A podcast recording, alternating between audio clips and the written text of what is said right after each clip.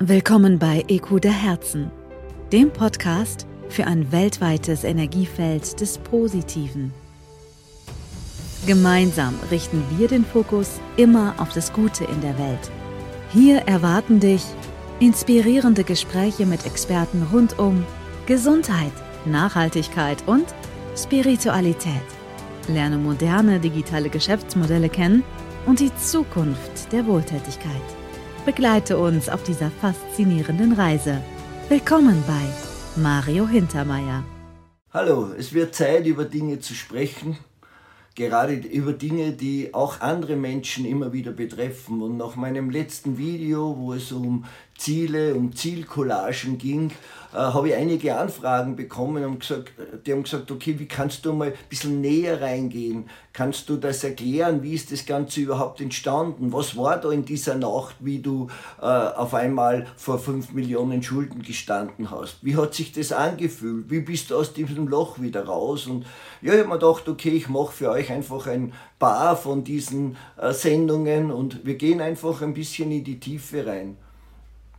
Dort war es so, ich war ja als junger Kaufmann, ich habe zu Hause ja gelernt bei meinen Eltern im elterlichen Betrieb und äh, ich war gerne Kaufmann. Ich habe das geliebt. Ich war der, lieber im Geschäft als in der Schule und habe dann alle Ausbildungen gemacht in diesem Bereich und war mit 18 Jahren war ich schon auf Saison. Ich war dort zumeist am Arlberg und dann ein paar Jahre in Serfaus und habe dann dort als Marktleiter gearbeitet im großen Lebensmittelmarkt und ja, es war spannend, es war eine schöne Zeit und irgendwann ist dann eben äh, der Sparkonzern auf mich zugekommen und hat gesagt, Mario, äh, wir wollen dort bei euch im Dorf einen neuen großen Supermarkt machen. Zu dem Zeitpunkt hat es bei uns im Dorf noch vier kleine Geschäfte gegeben. Das waren noch Bedienungsläden über die Theke und wir hatten zu diesem Zeitpunkt das einzige Selbstbedienungsgeschäft. Ja, da hat es, glaube ich, sechs Wageln gegeben, so Einkaufswageln und so 10, 15 so Körbchen, mit denen konnten halt die Leute eine Runde gehen. 60 Quadratmeter Selbstbedienungsladen ist natürlich nicht viel, aber es war immer mit sehr viel Arbeit verbunden. Das heißt, ich kann mich erinnern, mein Vater ist jeden Tag um 5 Uhr in der Früh ins Geschäft gegangen, denn die Lieferung, die gekommen ist, musste verräumt sein, bis die ersten Kunden kommen. Denn wir hatten kein Lager, alles ist im Geschäft nur im Gang gestanden macht, haben zwar Riesenumsätze gemacht für diese Zeit und von der Quadratmeterleistung das drei- bis vierfache von den großen Märkten. Aber es ist halt ein kleiner Ort gewesen mit 1800 Einwohnern ungefähr. Naja, und dann ist die Spar gekommen und hat gesagt, okay, wir planen einen Supermarkt und wenn Sie wollt, könnt Sie den übernehmen. Und mein Vater hat gesagt, du bist der bezahlt ist, bin in Pension, geht's zu Mario, vielleicht will der das machen. Und dann sind sie zu mir gekommen, haben mich gefragt, willst du das machen? Und ich habe gesagt, boah, das ist die Chance meines Lebens, was muss ich tun? Na, du brauchst nur dafür unterschreiben. Wir machen die Planung, wir organisieren alles, wir stellen die Finanzierung auf, wir übernehmen einen Teil der Bürgschaft. Und du musst halt einfach ja, aufsperren und arbeiten. Ich habe gesagt, okay, bin dabei. Und das war im also 1982, 81 war die ganze Planung, äh, da war ich 22 Jahre. Und dann haben wir die Planung gemacht und es war geplant gegenüber von unserem alten Geschäft. Da ist ein Tennisplatz gewesen und auf diesem Tennisplatz es war natürlich immer praktisch, man konnte direkt von der Straße beim Tennisspielen zuschauen. Auf diesem Tennisplatz sollte ein dreistöckiges Haus, Haus entstehen. Unten war geplant, die Gemeinde reinzumachen mit äh, Feuerwehr oder Rettung, dann im, äh, im, im zweiten Stock oder im ersten Stock dann Musikheim, Gemeinderäume und im zweiten Stock dann wir mit dem Geschäft genau gegenüber vom alten. Das war der Plan. Das Problem war nur dann, die Gemeinde hat kein Geld gehabt. Also sind sie nach und nach ausgestiegen. Wir haben das Grundstück schon erworben gehabt. Ich habe zu dem Zeitpunkt ja einen privaten Tennisplatz gehabt, aber der hat mir nicht recht viel geholfen. Und irgendwann ist die Spar gekommen und hat gesagt, okay, wir bauen halt unten und dann haben sie unten diesen Markt hingebaut und es hat eine neue Brücke gegeben, die relativ frisch aufgeschüttet war. Dort haben sie dann ein, einen Weg reingeschnitten, damit die Leute Abkürzung haben. Dieser Weg ist abgerutscht.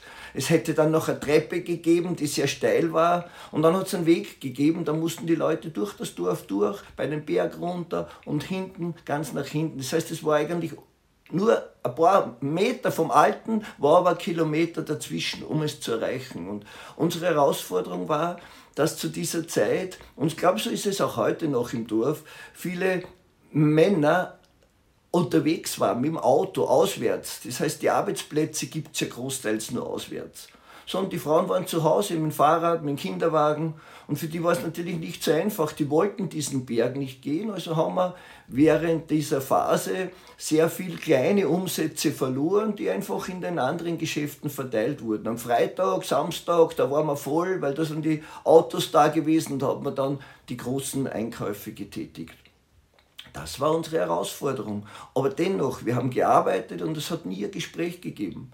Und ich habe mir dann gedacht, der Sommer kommt, es hat zu dem Zeitpunkt keine Eisdiele im Ort gegeben und ich habe dann halt angerufen und gesagt, ich würde gerne eine Eisdiele bei mir im Geschäft aufmachen, können wir da ein Konzept machen, einen Plan machen und dann hat mir die Frau am Telefon gesagt, bei Ihnen ist die Lieferung gesperrt, aber die Herren sind zu Ihnen unterwegs und die werden Ihnen dann äh, ein Konzept liefern. Da haben wir gedacht, okay, dann kommen die. Und dann sind sie gekommen, ein paar Stunden später, haben gesagt, wir müssen mit ihnen sprechen. Wir haben den Markt gebaut, wir haben uns aber am Standort verplant, aber sie haben unterschrieben und wir kommen heute Nacht und räumen dann mit 30 Leuten den Laden aus und ich habe gesagt, ja, aber kann ich da mit der Anwalt reden, mit der Bank reden, mit irgendwen? Ich habe überhaupt nichts gewusst bis zu dem Zeitpunkt. Haben die gesagt, ja, wenn sie das machen, das können sie natürlich, aber dann werden wir auch ihren Vater, der ja noch ein paar Jahre zu arbeiten hatte und in einem anderen Ort, so um die 50 Kilometer entfernt, ein eigenes Geschäft hatte dann können wir den halt auch nicht mehr beliefern. Und ich habe mir gedacht, okay, ich will, wenn schon meine äh, Karriere drauf geht, wenn schon mein Leben drauf geht, dann will ich nicht das Leben von meinem Vater auch noch mitnehmen. Und dann habe ich halt eingestimmt, habe zugestimmt und die Leute haben alle schon gewartet. Das heißt, ein paar Stunden später waren zwei LKW da mit Anhängern, 30 Leute und haben einfach in der Nacht den Supermarkt ausgeräumt. Interessant war es, dass es die Ware in der Nacht noch in verschiedensten Filialen verteilt haben die ist gar nie offiziell abgeholt worden. Und nächsten Tag haben sie behauptet, ich was. So, und mir ist nichts anderes übrig geblieben, als wie eine Tafel rauszuhängen.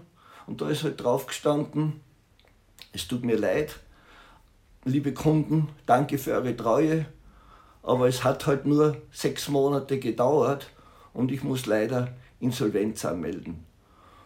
Es war sehr schwierig für mich, denn ähm, mit 23 Jahren, wenn ich heute zurückdenke, ist man mit 23 Jahren eigentlich ein Kind. Aber ich kann Ihnen nur sagen, zu so einem Zeitpunkt wird man relativ schnell erwachsen.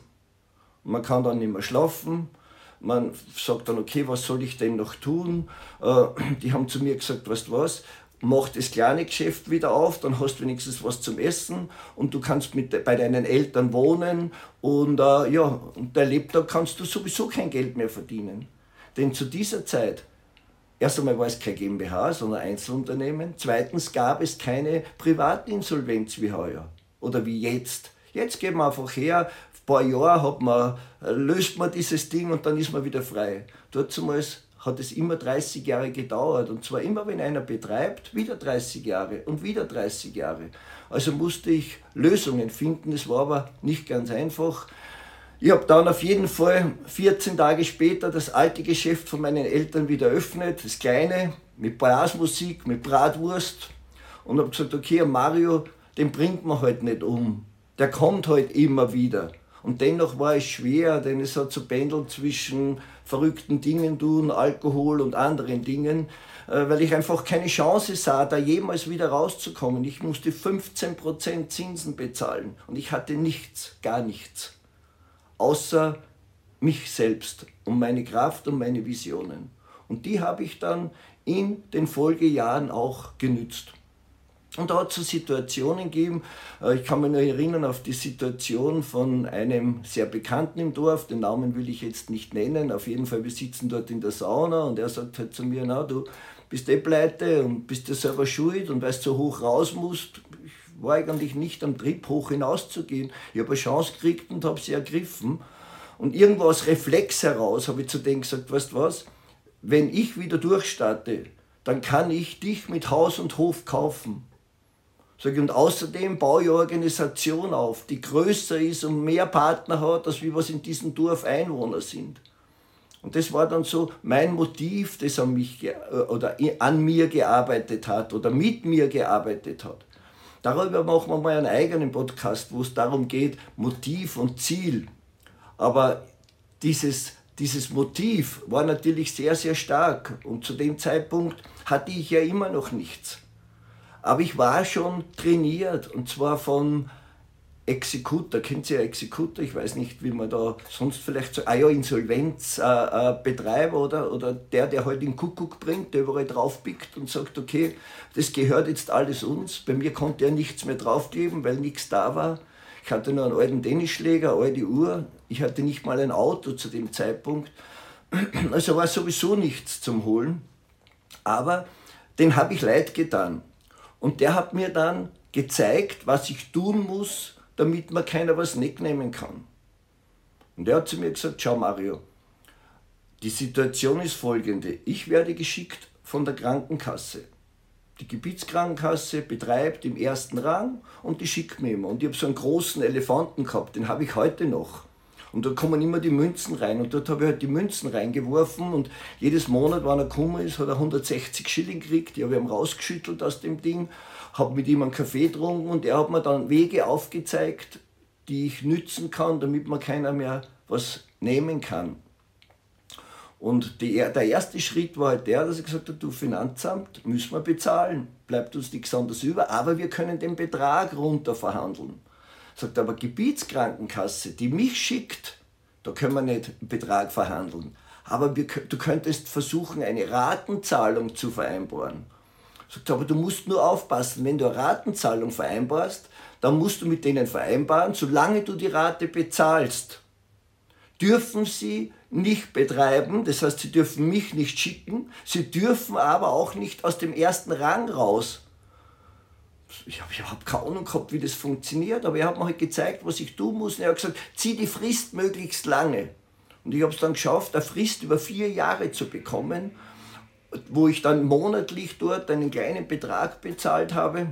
Das kann man sich heute gar nicht mehr vorstellen, das waren 500 Schilling, wenn man das heute umrechnen würde, dann sind wir wahrscheinlich irgendwo bei ja, 70, ungefähr 70, nein, nicht einmal, bei, bei 40 Euro im Monat. Das war ungefähr das, was ich bezahlt habe zu dieser Zeit, monatlich über vier Jahre.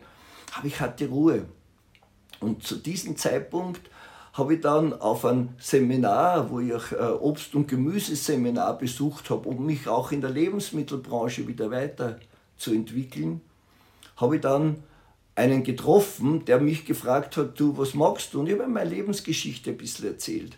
Und dann sagt er zu mir, Mario, weißt du was, äh, ich kenne da was, da kannst du Geld verdienen. Das war seinerzeit einfach im, im äh, äh, Bereich Versicherungen, im Bereich Finanzanlagen und so habe ich dann Network Marketing kennengelernt und bin auf dieses Seminar gegangen, habe dann dort durchgestartet und konnte relativ schnell im Verhältnis zu dem, was ich vorher gehabt habe, viel Geld verdienen. Und das hat mir die Möglichkeit zu, ge gegeben, mit Banken zu verhandeln und hinzugehen und sagen, schau her, ich, ich habe so und so viel Geld, das würde ich Ihnen geben, wenn Sie mir so und so viel nachlassen. Nur ich durfte ja zu diesem Zeitpunkt gar kein Geld haben dann hätten die ja gemerkt, okay, wo kriegt er das Geld her, wo, wo ist die Situation? Also mussten immer andere herhalten. Einmal war es meine Oma, einmal waren es meine Freunde. Und bin ich halt zur Bank gegangen und sage, du, meine Oma würde mir jetzt 50.000 geben, wenn ihr bereit seid, mir 250 nachzulassen. Da haben die gesagt, sind Sie verrückt, 250 können wir nicht nachlassen, maximal 200. Sag ich, okay, dann machen wir 200. Weil die Oma hat gesagt, sonst fahre ich in Urlaub pur. Ja, kann da ja niemand wegnehmen, ist ja mein Geld. Und so konnte ich dann über viele Jahre äh, verhandeln und bezahlen. Natürlich musste ich vieles bezahlen, aber ich konnte auch vieles herunterverhandeln und vor allem die ersten Jahre wurden meine Schulden immer mehr mit 15% Zinsen. So viel hätte ich gar nicht zurückbezahlen können. Aber darum war es so für mich so eine Trainingseinheit in dieser Zeit, Die Zeit hat insgesamt ja 17 Jahre gedauert und für manche, die heute ein bisschen im System unterwegs sind, die wissen, dass die Zahl 17 auch eine ganz spezielle Bedeutung hat und auch für mich hat sie mittlerweile eine spezielle Bedeutung bekommen.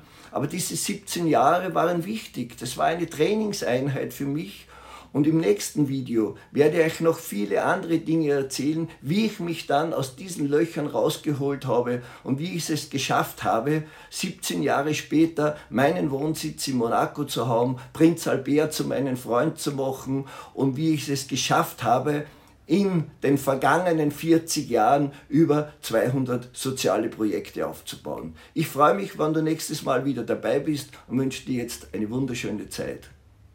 So, das war's schon wieder für heute. Ich hoffe, diese Episode hat dich inspiriert.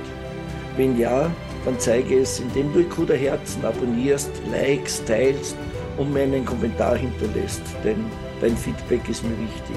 Besuche auch meine Webseite unter www.mario-hintermeier.com, um noch mehr wertvolle Inhalte zu entdecken. Dort findest du auch alle Links zu meinen Social Media Kanälen.